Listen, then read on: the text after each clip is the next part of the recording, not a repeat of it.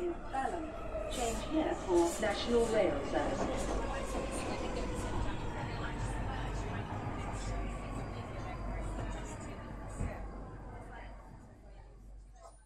Bine te-am regăsit în stația Londra. Eu sunt Manuel Cheța de la manuelcheța.com și tu asculti podcastul Un român în Londra. Suntem acum la episodul 145, unde vorbim despre și unde am denumit podcastul Settle Status Români 639.750 de aplicații aprobate. În episodul 145 al podcastului vorbesc despre condiții de aplicare pentru cetățenie britanică, despre insurecția de la capitolul SUA, despre Temporary Worker Visa și întrebările în jurul acesteia și despre faptul că există o discrepanță destul de măricică între numărul de aplicații aprobate și numărul de aplicații făcute în ceea ce privește românii. Înainte de orice, vreau să aduc aminte de faptul că podcastul de față este partea Think Digital Podcast Network. Mă găsești pe Podbean, iTunes, Spotify, pe radio.com și pe YouTube. Și nu uita că melodia de fundal ce auzi în podcast este Weightlessness și a fost creată de Daniel Birch în albumul Ambient Volumul 1 de pe freemusicarchive.org. Și până nu mi se duce aerul, vreau să salut câteva oameni faini și anume vreau să salut pe cei de la Rand E Hub, pagina de Facebook unde ai ajutor în materie de Brexit, de muncă, de tot felul de probleme legate de chestia asta. Nu uita de setul QA, QA pe YouTube, acolo unde găsești filme informative legate de statusul în UK. Nu uita să intri și să cauți și pe The 3 Million pe Twitter, acolo unde găsești informații la zi, câteodată chiar la minut, legate de statutul uh, europenilor în Marea Britanie. Nu uita să intri și pe centrul Filia, în show notes pe acolo, organizație care sub, uh, sprijină sau ajută uh, drepturile femeilor și împotriva violenței împotriva femeilor, ca să zicem așa. Și să nu uităm și de eclairplum.org, grup de ONG-uri care luptă împotriva traficului de persoane și migranți. Așadar, iată că ne-am reîntâlnit la un episod de podcast în interesanta data de 12 ianuarie 2021 în jurul orelor 23-23, chiar la Țanc. Bine te-am regăsit, bine te-am reauzit, ca să zic așa. Astăzi avem uh, destul de multe subiecte de discutat, ca să zicem. Bineînțeles, cel mai mult legate de chestiuni subiective, care mă interesează pe mine, care mi s-au părut interesate, interesante și așa mai departe. Bineînțeles, vorbesc despre o tonă de știri pe care le-am uh, văzut de curând. În principiu, vorbesc dintr-un punct de vedere subiectiv al meu, în niciun caz nu sunt uh, jurnalist, sunt podcaster. Și atunci, bineînțeles, o să mă vezi vorbind alandala despre lucrurile care mă interesează pe mine și modul în care mă interesează pe mine. Nu. Și, dar fiindcă mi-am luat uh, setul status anul trecut, undeva prin 2022 pe la început, o să pot aplica și eu de cetățenie prin procesul acela numit naturalizare. Și prin acel proces de naturalizare, asta înseamnă că va trebui să trec prin o serie de pași pentru a aplica pentru cetățenia britanică. Și anume, mi se pare că sunt vreo șase lucruri foarte importante. În primul rând, să ai minim 18 ani, să demonstrezi faptul că ai stat mai bine, mai mult de 5 ani de zile în UK. Al treilea lucru și mi se pare curios, trebuie să le arăți că vrei să stai în continuare în UK, să-ți continui viața. După aia trebuie să ai un caracter bun, adică eventual să nu fii băgat la închisoare, să treci uh, testul Life in UK și să ai cunoștințe de limba engleză. Și de curiozitate m-am uitat și o să citesc și o să recitesc detaliile astea, le-am pus chiar în show notes, ca să îmi intre foarte bine la cap. Bineînțeles, 18 ani, am minim 5 ani de zile stat aici, după ce primești setul status trebuie să stai un an de zile înainte de a aplica pentru cetățenie, așa, am intenția de a continua să locuiesc în UK, be a good character, adică deocamdată și până una alta nici n-am de gând în continuare să iau niciun fel de, nici măcar amendă, dar mi altceva mai urât. Așa că principalele lucruri care trebuie să le mai fac este să dau un test de limba engleză, bineînțeles, lucrez în limba engleză și așa mai departe, dar trebuie dat test pentru nivelul B1, ci că e un nivel conversațional destul de simplu, în centre aprobate. Plătești vreo 20 de lire, testul ar trebui să fie valabil pentru vreo 2 ani de zile. Și mai apoi, va trebui să dai Life in UK test. Acel Life in UK test plătești vreo 50 de lire pentru el. În primul rând trebuie să înveți foarte bine cele 160 de pagini din uh, manualul de Life in UK și plătești 50 de lire dacă e testul la care răspunzi minim 18 întrebări din 24, adică trecere de 75%, atunci foarte bine cu Life in UK test și cu testul de limba engleză luat, te poți duce să te înscrii pentru ceremonia de cetățenie. Oricum, pentru a da de cetățenie, trebuie să plătești cât 1300 și ceva de lire, ceva de genul ăsta. Este posibil ca de acum încolo, într-un an, să se schimbe totuși, să fie mai mult. Așa că, important lucru de știut, uite, 1330 este chiar acum. Și, bineînțeles, mai trebuie să plătești vreo 20 de lire pentru niște acte, gen uh, notarea sau salvarea detaliilor biometrice și așa mai departe. Important lucru este că tu poți aplica doar după ce ai trecut 5 ani de zile, ai settle status, nu așa oricum, ci trebuie să primești settle status. După aia încă un an de zile, după aia plătești 1300, trebuie să ai testul de engleză, trebuie să ai Life in UK test, destul de multe lucruri, ca să zicem așa, plus că, bineînțeles, guvernul UK își rezervă în continuare dreptul de a refuza orice fel de aplicație, să zicem în genul ăsta, atunci când vrei să aplici pentru, cum îi zice, cetățenie prin procesul ăsta de naturalizare. Și important lucru în toată afacerea asta este că situația asta a devenit așa mai complicată din 2010 încoace de când Theresa May a fost la Home Office. În acel moment mi se pare că s-a stabilit chestia asta numită hostile environment. Iar acest hostile environment înseamnă că creează niște condiții teoretic mai dificile pentru cei care sunt ilegali în UK. Dar pe de altă parte s-a descoperit de-a lungul timpului că au creat de fapt condiții diferite pentru oricine, orice fel, să zicem, european care vine și locuiește în UK. Ceea ce nu este simpatic. Am vorbit la un moment dat cu cineva omul venise în UK prin 2000 și ceva și l-am întrebat, ok, cum a fost la tine când ai dat de cetățenie. Ar trebui să dai test de limba, ar trebui să faci, cum îi zice, acel Life in UK test, să plătești bani și așa ceva. Nu. Zice, măi, după ce am trecut de acei 5 ani, 5-6 ani de zile, avea indefinite leave to remain, a aplicat pentru naturalizare și a spus, domnule, n-am dat niciun test de limbă și n-a trebuit să dau nici Life in UK test, nici să plătesc bani în plus. Și când am povestit câte, câți pași sunt de făcut în cazul meu acum, s-a mirat. Zice, mă, nu mă așteptam să fie atât de complicat la ora asta față de cum era în trecut.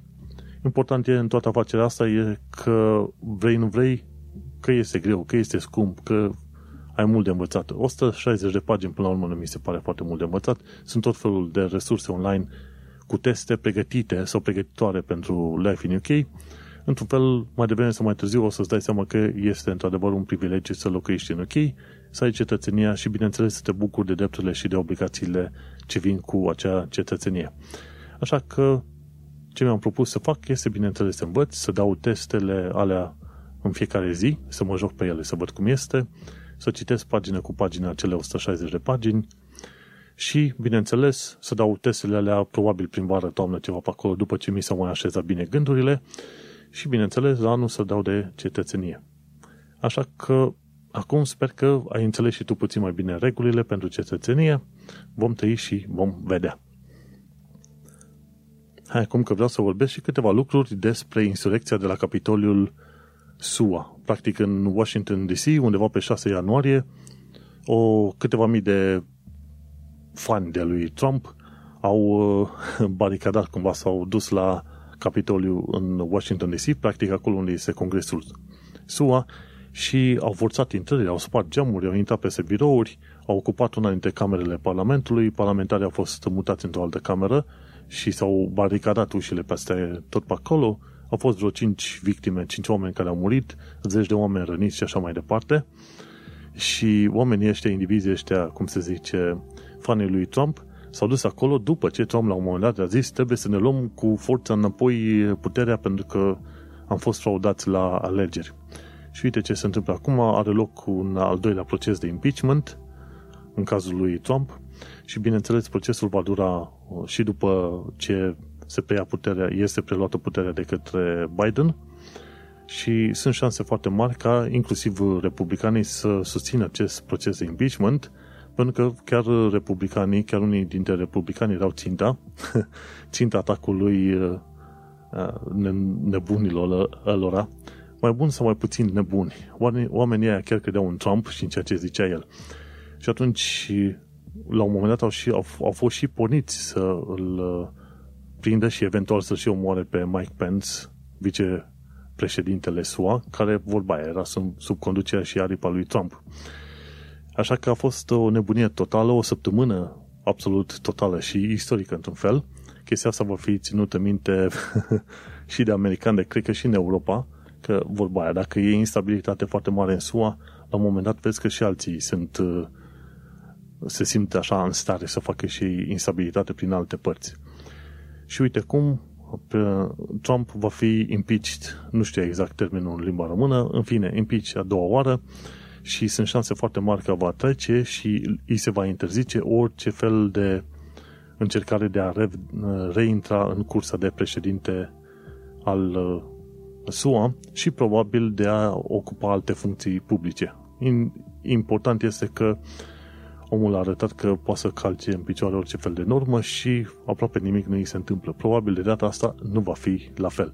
Așa că a fost o săptămână absolut nebunească și probabil că va rămâne în istorie probabil de acum și câteva decenii, nu decenii, ce vrei, secole. Așa că odată cu Brexit și COVID va rămâne și evenimentul ăsta istoric și bineînțeles am vorbit și eu 5 minute despre chestia asta. Până la urmă, or, orice părere avea despre Biden, cum ar fi un alt politician ca restul, oricum mai rău decât Trump în niciun caz nu este. Lăsăm politicile americane și discutăm puțin despre Temporary Worker Visa, o fană foarte mare a podcastului ăstuia mi-a trimis câteva linkuri foarte faine, de fapt un link pe Facebook, în care uh, Teo Bene a trimis un mesaj celor din grupul parlamentarilor USR Plus în diaspora. Și e vorba de faptul că la un moment dat, în Temporary Worker uh, Seasonal Visa Document, acolo nu se specifică faptul că România și Bulgaria ar avea dreptul să vină ca muncitori în uh, munca de fermă, să zicem, de agricultură. Și atunci, pe grup, Teo Benea zice, măi, oameni buni, care este problema? Se cer vize și cetățenilor anumitor state, vor plăti cu mai puțin, bla, bla, bla. Ideea e că nu înțelegem care este faza aia cu eligibility countries. Eligible, eligible country, pardon, pentru că România nu este trecută pe acolo.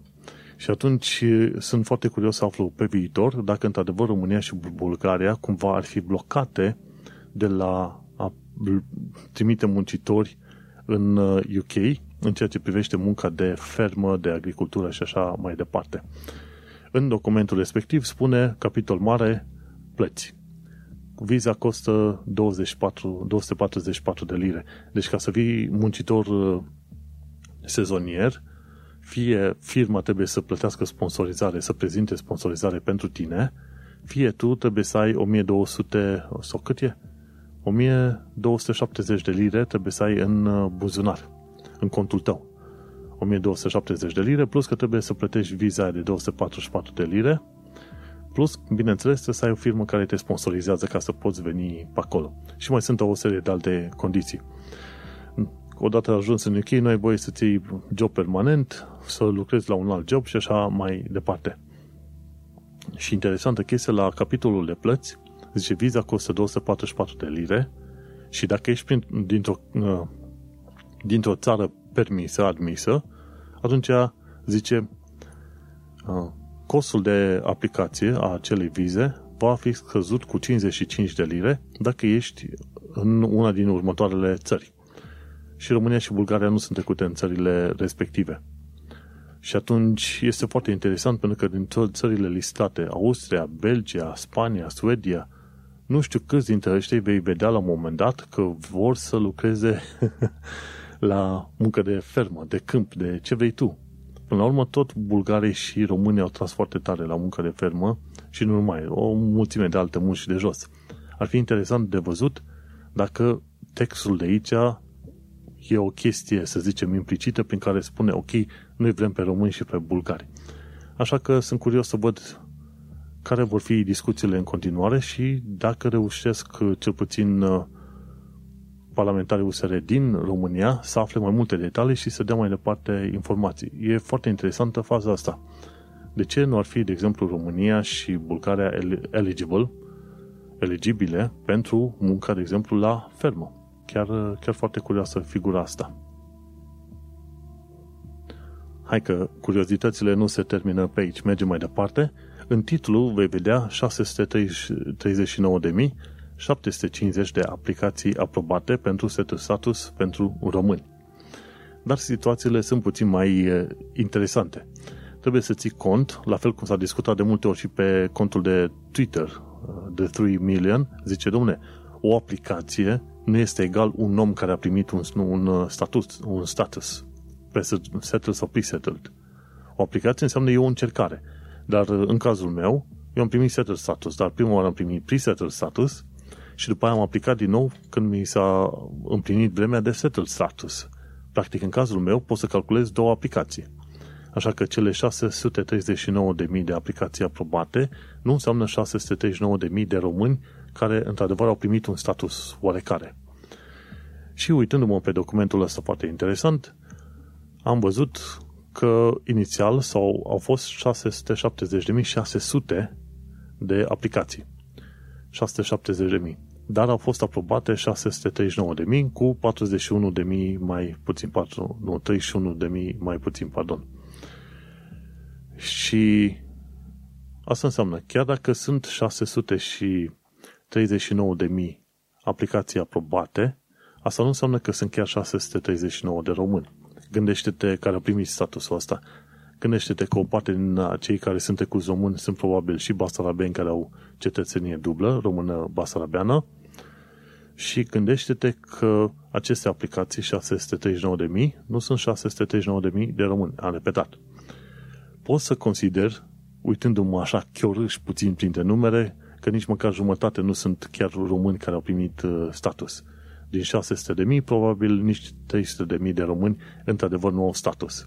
Ai putea zice că și e un tabel aici, zice din toate aplicațiile astea, 34% a fost aplicație pentru settled, prim, primită, și 62% a fost pentru pre-settled. Și românii 4% au fost refuzate sau retrase.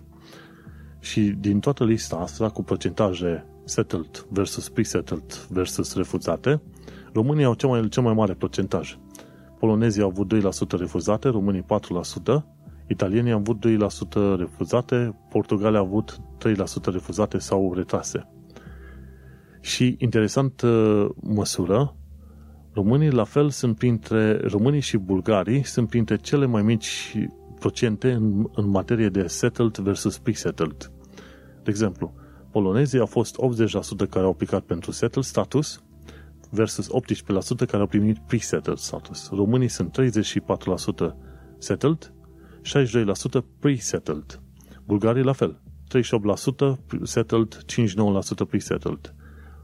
Oricare altă țară au cel puțin 40%. Italienii au 40% au aplicat settled, 56% pre-settled. Portugalii, Portugalia, Lituania, Franța, Ungaria, Germania, toate au peste 50-60%, care au primit settled status.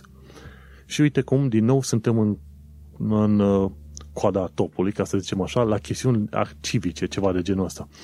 de când văd, chiar și în cifrele astea de aplicare, când văd că România sunt iarăși în coada clasamentului, uh, stau și mă gândesc că, într-adevăr, nu sunt chiar 630 de mii de români care pot sta în continuare în UK, ci sunt probabil nici jumătate, dacă nu chiar mai puțin.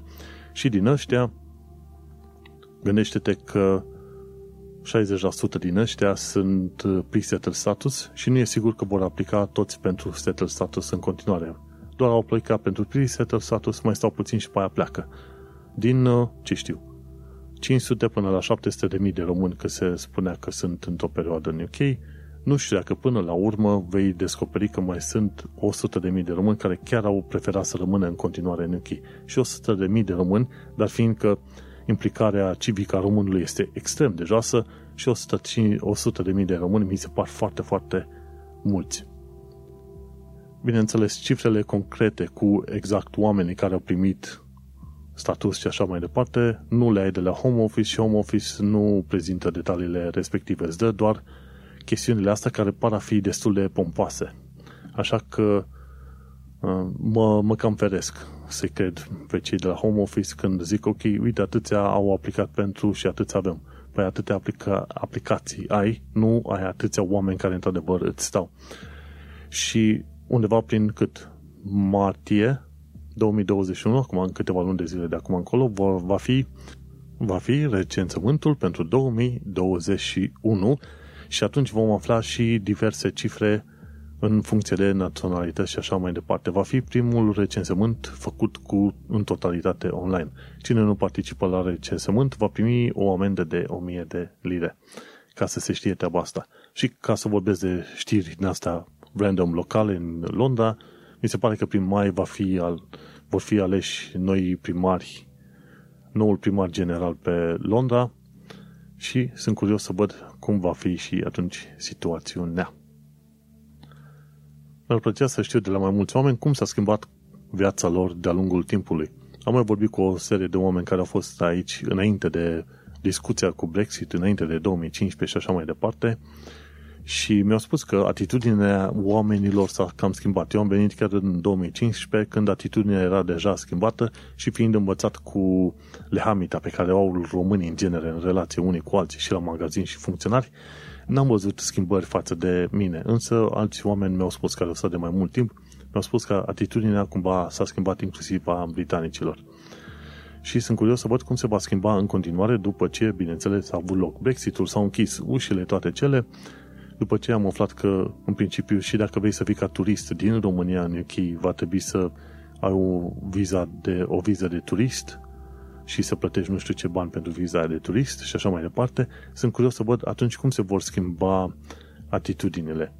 Adevărul este că am nimerit, să zicem, aproape chiar la țanc cu mutarea în, în UK.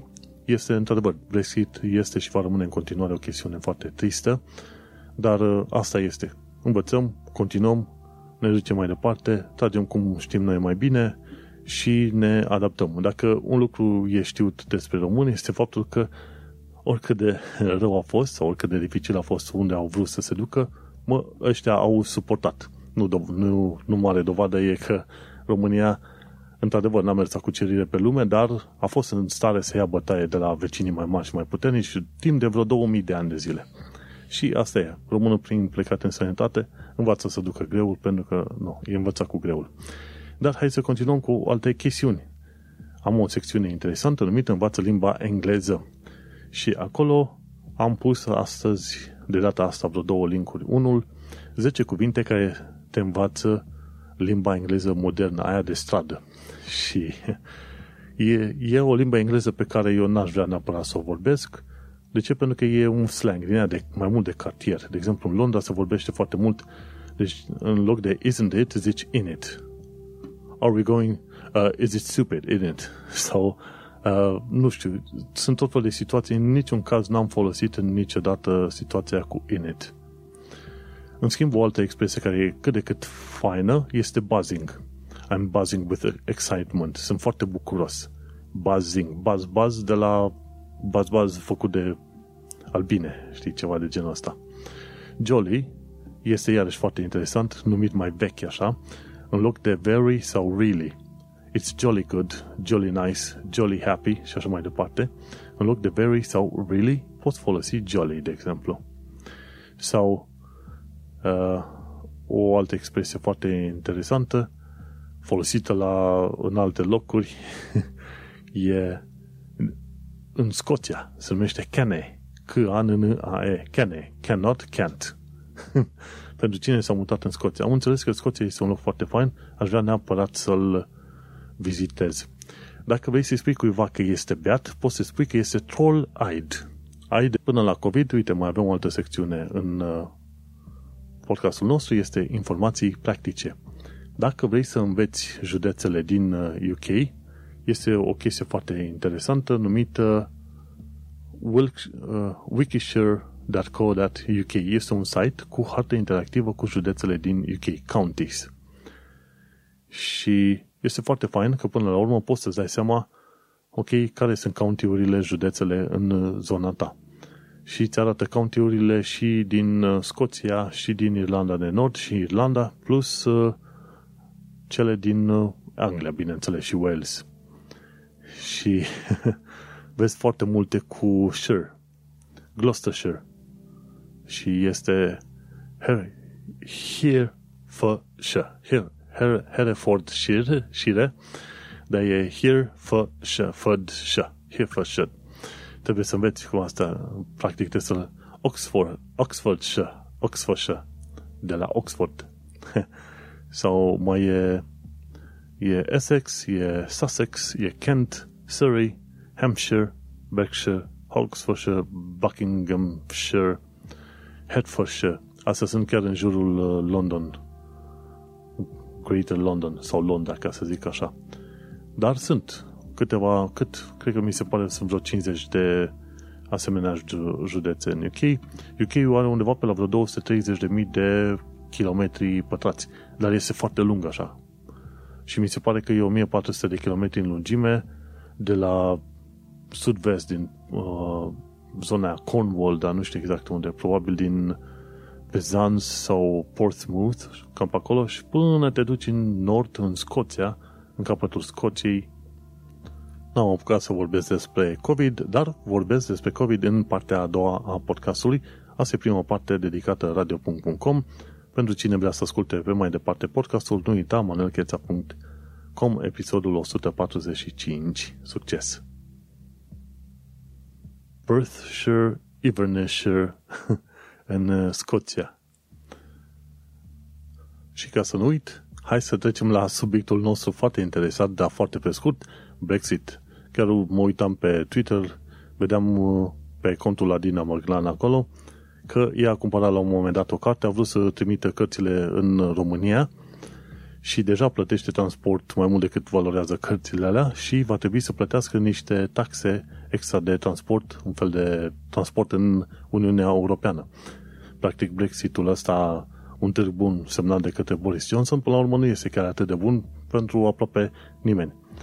Nu se pun anumite taxe pe produse, dar mai devreme sau mai târziu magazinele au descoperit că, într-adevăr, diverse taxe de import trebuie plătite și plus hârțiogărea care trebuie făcută și așa mai departe, adevărul este că Brexit este un târg din care se pare că toată lumea a pierdut și singurul care, sau singurii care se felicită cu toată afacerea asta sunt conservatorii și cu Boris Johnson. Boris Johnson care se crede un fel de Winston Churchill și așa mai departe, nici pe departe, dar unii au vise din asta de megalomanie și le place să trăiască cumva prin ele. Așa că Brexitul în continuare va fi o chestiune dificilă și va lovi economia UK cu 6% pe următorii 5 ani de zile. Numai Brexitul, nu vorbim de COVID și așa mai departe, alea sunt alte povești. Știi ce mai este gratuit? Podcastul ăsta. Dacă îți place ce afli aici, ce vorbesc, cum vorbesc și așa mai departe, de ce nu dă și tu un share mai departe de la prieten, pe la prietenii tăi, cunoștințele tale, lasă un comentariu, trimite o sugestie, de ce nu? Pentru că în felul ăsta mai mulți oameni ajung să fie, să fie mai informați, ajutați cu tot felul de linkuri pe care le pun în show notes și cu ocazia asta văd și eu dacă într-adevăr ajut oamenii într-o parte și în alta. Văd că sunt vreo câteva zeci de persoane care ascultă săptămână de săptămână podcastul. Ar fi chiar foarte fain să dați share pe mai departe în așa fel încât mult mai mulți oameni să se bucure de acest podcast. Bun, Hai să vedem la secțiunea de viață în sănătate ce avem de descoperit noi foarte interesant. Uite, un lucru foarte fain, numerele de casă 2324 Leinster Gardens din Londra sunt false. și am văzut asta de mai multe ori prin Londra. Ce se întâmplă? Sunt locuri în care vezi fațade de clădire, dar ușile alea de fapt nu sunt uși, e totul tencuit betonat, geamurile nu sunt geamuri și dacă ar fi să reușești să te duci după zidul respectiv, vei descoperi că de fapt acolo este creat un fel de pod sau uh, este un tunel pregătit pentru TFL, pentru transportul uh, public pe cale ferată în Londra. Chestia asta se întâmplă în mai multe locuri. La un moment dat ți se pare că e o casă normală, dar de fapt, dacă ai reușit să te uiți după fațada respectivă, vezi că sunt șinele de cale ferată. Și de aia, când te plimbi de colo-colo, sunt situații în care nici nu-ți dai seama că, de fapt, chiar la câțiva metri de tine trece calea ferată și este chiar la liber, așa să zicem, un aer curat după, după clădiri. Și este foarte interesant. Este o tehnică prin care firmele astea de transport public au îmbunat, să zicem, autoritățile locale când au construit acele tuneluri. Bun.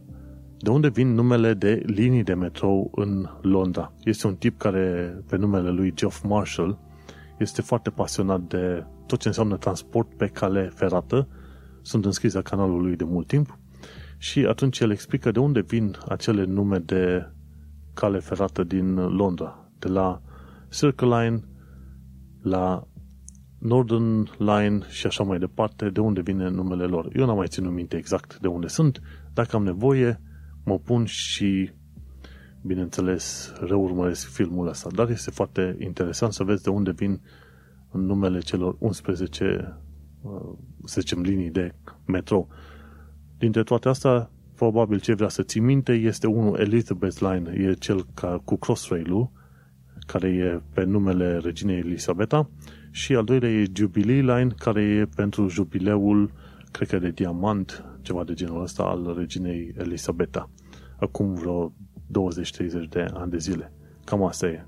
Cam asta două, dacă vrea să ții minte neapărat. Restul uh, și Metropolitanul mi se pare că a fost prima linie din uh, de metrou din Londra. Cam asta, dacă ai vrea să ții minte neapărat. Bun. De la Andreea Slobanul am aflat cum a fost cu șocul cultural avut în Anglia când s-au mutat aici ei ca familie, ea cu soții ei cu copii. De fapt, copiii cred că s-au născut în Anglia, nu mai știu exact. Și cum a fost chestia asta cu șocul cultural și, de fapt, cum învață pe, pe copiii ei să fie să zicem, mai deschiși la prietenii cu alți copii de alte etnii, rase și așa mai departe. Și o tehnică foarte interesantă ce mi-a plăcut din uh, filmulețul ei este că atunci când prezinți tot felul de căl- cărțulii din astea de dinozauri, oameni, ce vrei tu, ai grijă să ai acolo tot felul de rase de copii, de exemplu chinezi, indieni, africani, bla bla, și atunci când copilul vede chestiile astea și le citește, vede persoanele diferite ca un lucru normal. Nu se mai uită chiorâș. cum, cum fac o tonă de români care vin de la sat, de exemplu, și nu au văzut negri în viața lor și vin în Anglia și văd că pe anumite locuri sunt o mulțime de negri pe stradă. Și wow, se uită lung la ei, știi? Așa că vrei să eviți chestiunea asta, înveți de mici cu, să zicem, diversitatea. Mergem mai departe. Ci că de ce folosesc britanicii în casele mai vechi două robinete la baie, unul pentru apă caldă și unul pentru apă rece. Și a fost o dilemă până de curând și am reușit să aflu de ce. Tom Scott a explicat foarte bine. Pe robinetul de apă rece este apă potabilă venită din, uh, de pe rețea, foarte bine poți să bei liniștit din ea, dar apa caldă, apa caldă este de fapt încălzită dintr-un bazin de undeva din podul casei. Și atunci apa aia caldă nu este potabilă, câteodată este contaminată și așa mai departe și atunci nu este recomandat ca să, o, să bei apă din ea. De-aia au ăștia două robinete. Chestia asta a fost făcută undeva după 1950 și că era problemă cu apa în perioada aia și nu era ușor să ai apă de încălzit. Așa că oamenilor li s-a cerut să aibă un boiler undeva sus în uh, pod unde strângeau apă. Așa că dacă vezi case vechi, vei descoperi că au două robinete, una apă caldă, unul rece, de la apă rece poți să bei apă fine, de la apă caldă nu, pentru că ea nu e potabilă. Mergem mai departe. Un articol din Adevărul ne povestește despre Tessa Dunlop, istoric și jurnalist uh, britanic, care cere românilor să fie puțin mai mândri în uh, străinătate. De obicei, românii nu sar cu prima să, să zică, ok, sunt din România sau așa mai departe, așa că ea a zis, ok, băi, fiți puțin mai mândri în uh, străinătate. Acum, depinde cum îți demonstrezi acea mândrie sau nu. Important este, eu, a, dincolo de a cere românilor să fie mândri, prefer, sau în schimbul ăsta, prefer ca oamenii sau românii mutați în UK să se integreze. Înveți limba, obiceiurile, toate cele, a te integra nu înseamnă a-ți nega originele sau a ascunde ceea ce ești de unde ești. Nu, a te integra înseamnă a învăța obiceiurile locale, a te apropia de valorile de aici și, bineînțeles, odată ce te-ai integrat, tu cu cultura ta, la un moment dat, devii partea noii culturi în care te-ai mutat, iar britanicii, la rândul lor, vor fi pregătiți să, să învețe și să te accepte pentru că tu, la rândul tău, ai vrut să înveți și să accepti și să înțelegi noul sistem. Și o chestie foarte interesantă, poți să votezi pentru noile tipuri de Lego Tube Trains. Firma Lego se gândește să facă trei, se gândește să facă un nou set de trenuri Lego și invită oamenii să participe la un vot prin care să spună firmei Lego, ok, ce fel de tip de tren vrei să facem noi. Sunt vreo trei candidați, poți să votezi, am pus linkul în show notes pe ideas.lego.com poți să vezi la un moment dat tot felul de exerciții din astea sau modele de Lego-uri care ar putea fi făcute în masă pentru oameni. Și acum cred că aș prefera până la urmă primul model sau poate chiar al doilea pentru că ușile nu sunt așa mari și urâte. La al treilea este mm, oarecum. Nu mă bag să votez pentru că trebuie să fac cont pe ideas.lego.com dar este foarte interesant că la un moment dat poți să cumperi piese de Lego să faci un trenuleț de metrou londonez.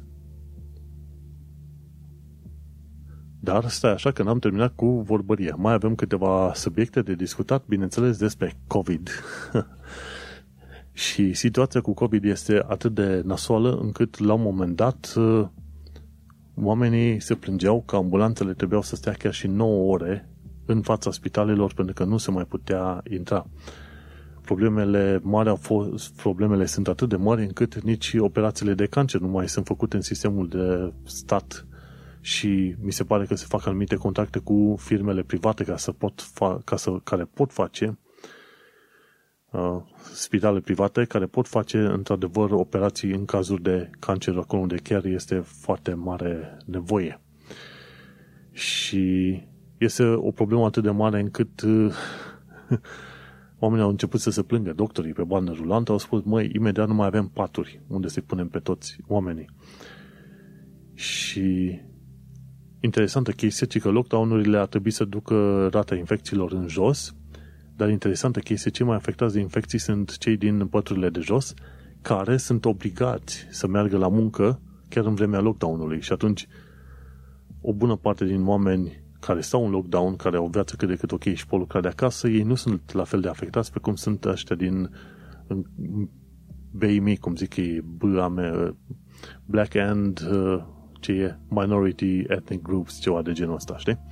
Și atunci ăștia din grupele astea mai de jos, defavorizate, sunt și cele care sunt mai puternic lovite. Și practic dacă vrei să scazi rata de infecție, atunci cumva trebuie să susții grupurile respective pentru a nu mai fi infectate și așa mai departe. Keir Starmer, liderul laboriștilor, cere vaccinare 24 de ore din 24. Ar fi o idee bună, dar văd că guvernul UK nu este prea grăbit să facă treaba asta. Ce am, ce am aflat din nou este că există un arsenal nou în lupta anti-COVID și sunt două medicamente intravenoase care salvează oamenii și de la moarte, ca să zic așa, chiar în cazuri grave.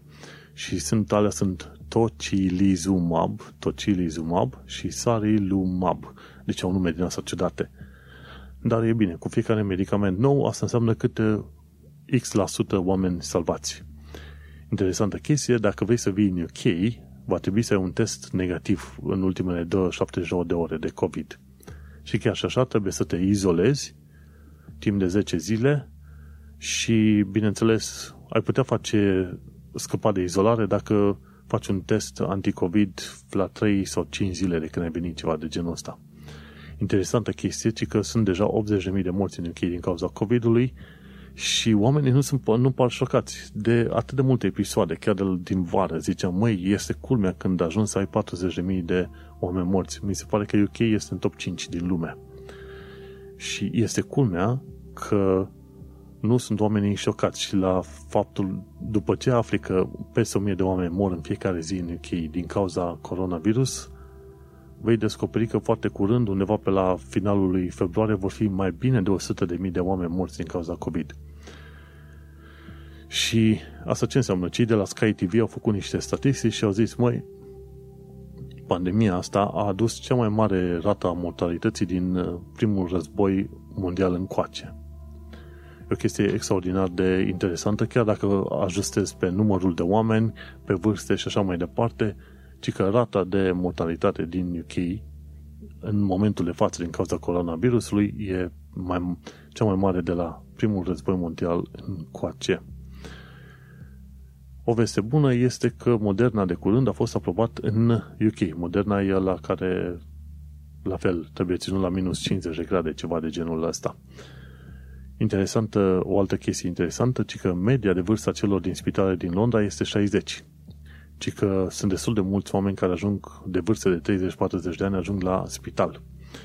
Și în principiu, din uh, ce am uh, urmărit, tot felul de filmulețe legate de coronavirus și statistici și așa mai departe, ci că din, din cei infectați se întâmplă ca 10% dintre ei să ajungă la spital. Și acum, din cei care ajung la spital, unii dintre ei ajung în cazuri de asta, să zicem, din aia 10%, la rândul lor un alt 10% ajung pe ventilator și atunci pe ventilator ci că este 50-50 șansă de supraviețuire.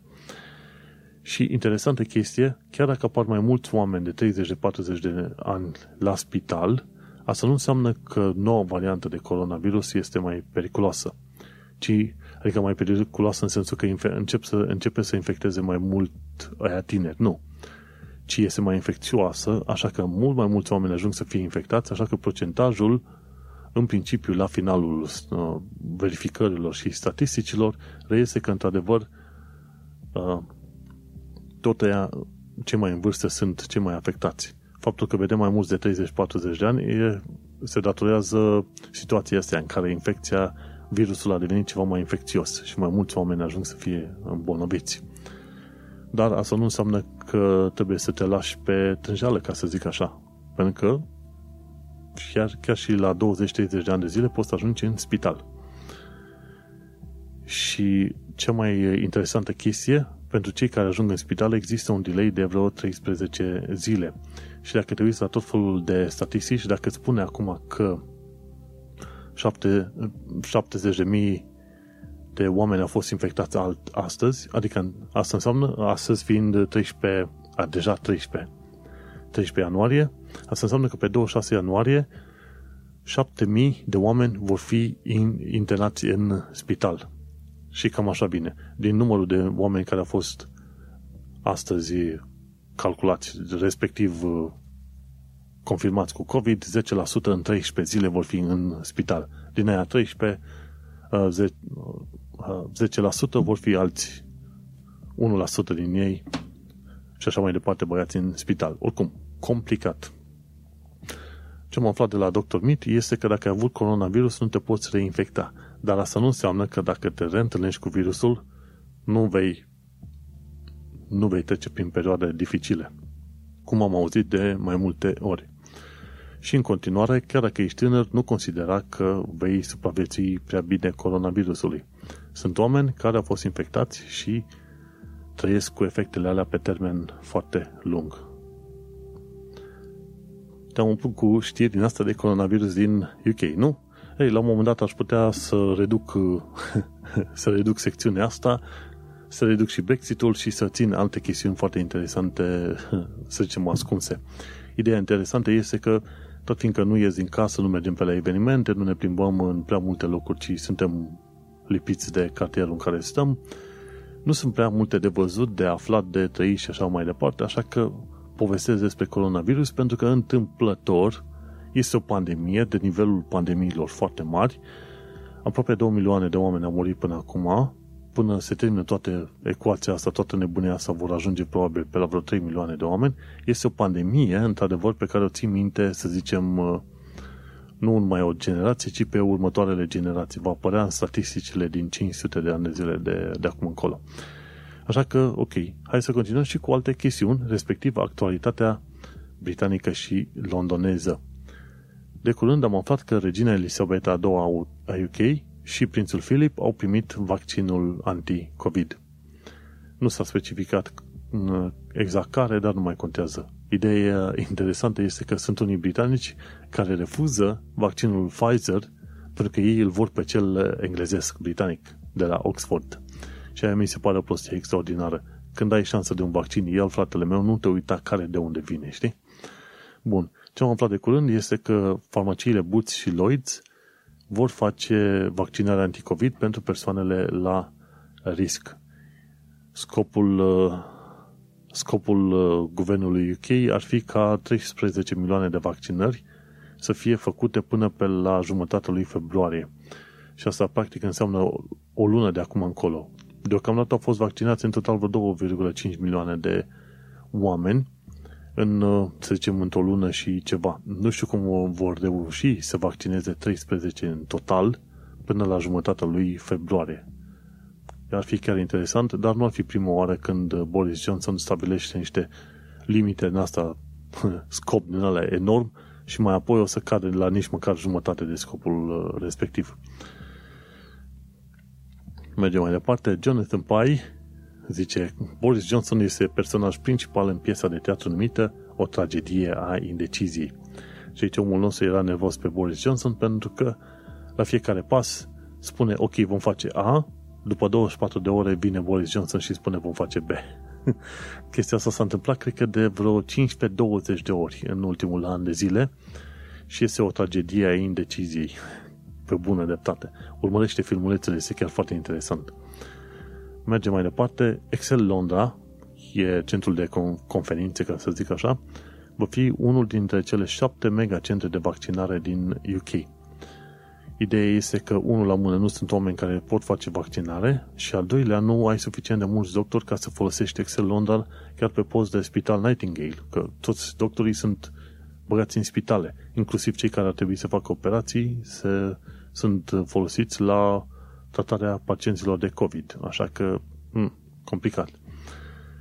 Ce am aflat interesant, un uh, muzeu nou, London Women Museum, care este dedicat femeilor din East End, London East End, are nevoie de vreo 20.000 de lire donații ca să funcționeze în zona Barking Wharf. Dacă te interesează să vezi acel muzeu să fun- funcțional și așa mai departe, de ce nu? Finanțează și tu cu 20.000 de lire dacă ai banii, dacă nu cu mai puțin. London Women Museum pentru East, East, uh, East End Women, ceva de genul ăsta. Nu știu dacă există un muzeu al London Women, uh, al femeilor în genere. Probabil o exista prin Londra, o am aflat.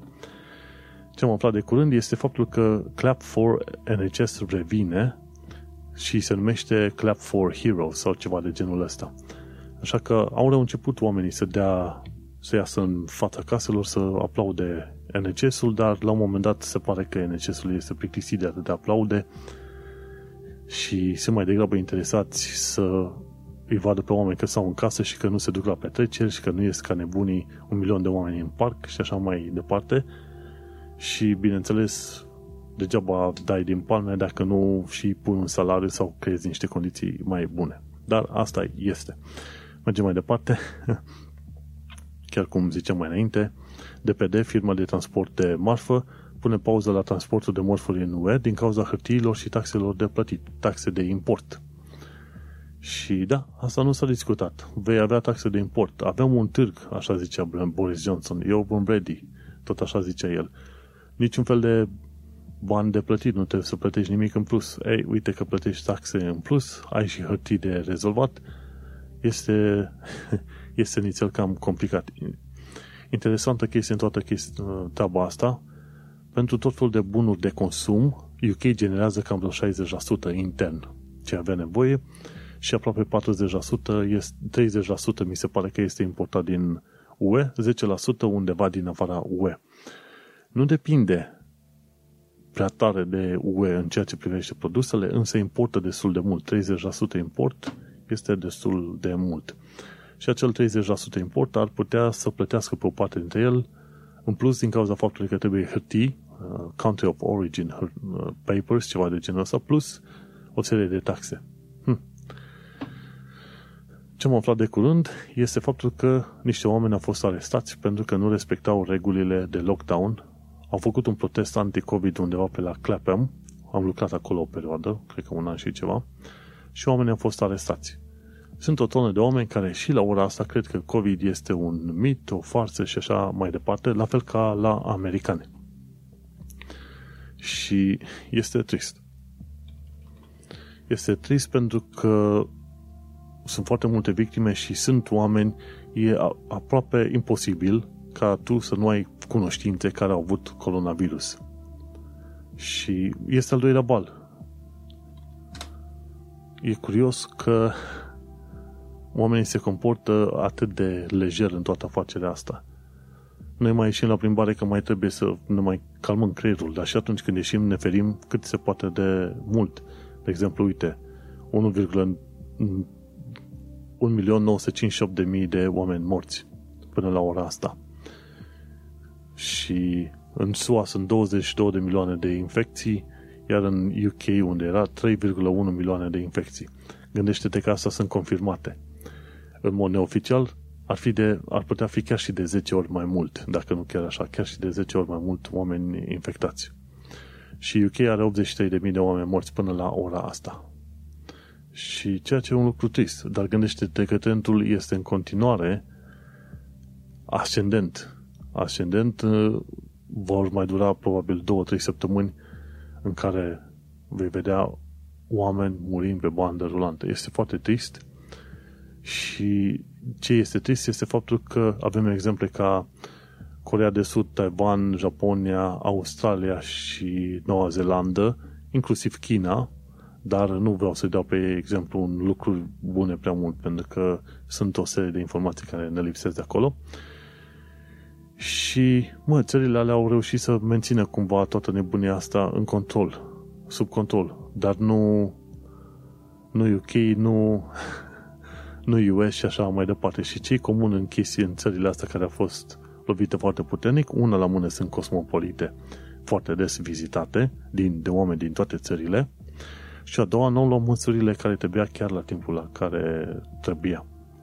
Așa că mi se pare că și în UK, mi se pare guvernul lui uh, Boris Johnson va, după ce va trece teoretic uh, COVID-ul asta, pandemia, guvernul UK va fi tras la răspundere pentru o serie de măsuri pe care le-au luat, pentru că puteau face o serie de lucruri mai bine. Vom trăi și vom vedea.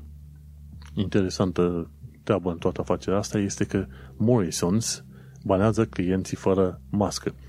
Iar alte magazine gen uh, Sainsbury's și asta vor angaja agenți de pază, ceva mai mulți, care să intervină în cazul în care oamenii nu vor să poarte mască la intrarea în uh, magazine. Poliția în continuare a spus că ei nu vor să facă enforcement pe chestia asta, adică să oblige oamenii să poarte mască la intrarea în magazine. Și atunci magazinele vor trebui să se lupte singure cu clienții care nu vor să poartă mască. Și din aia sunt vreo câțiva, tot ibeți.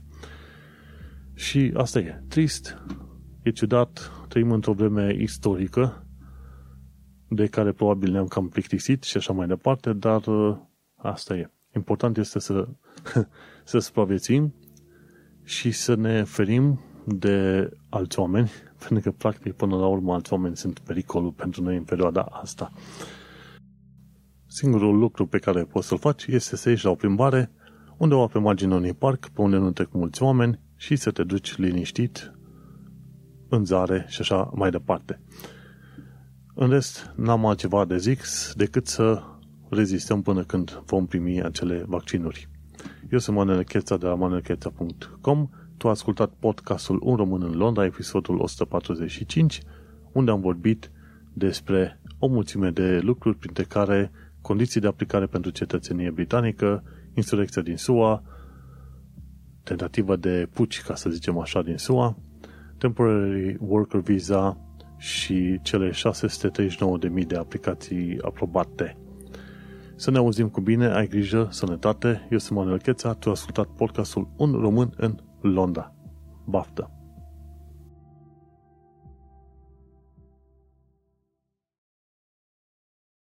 The next station is Balham. Change here for National Rail Services.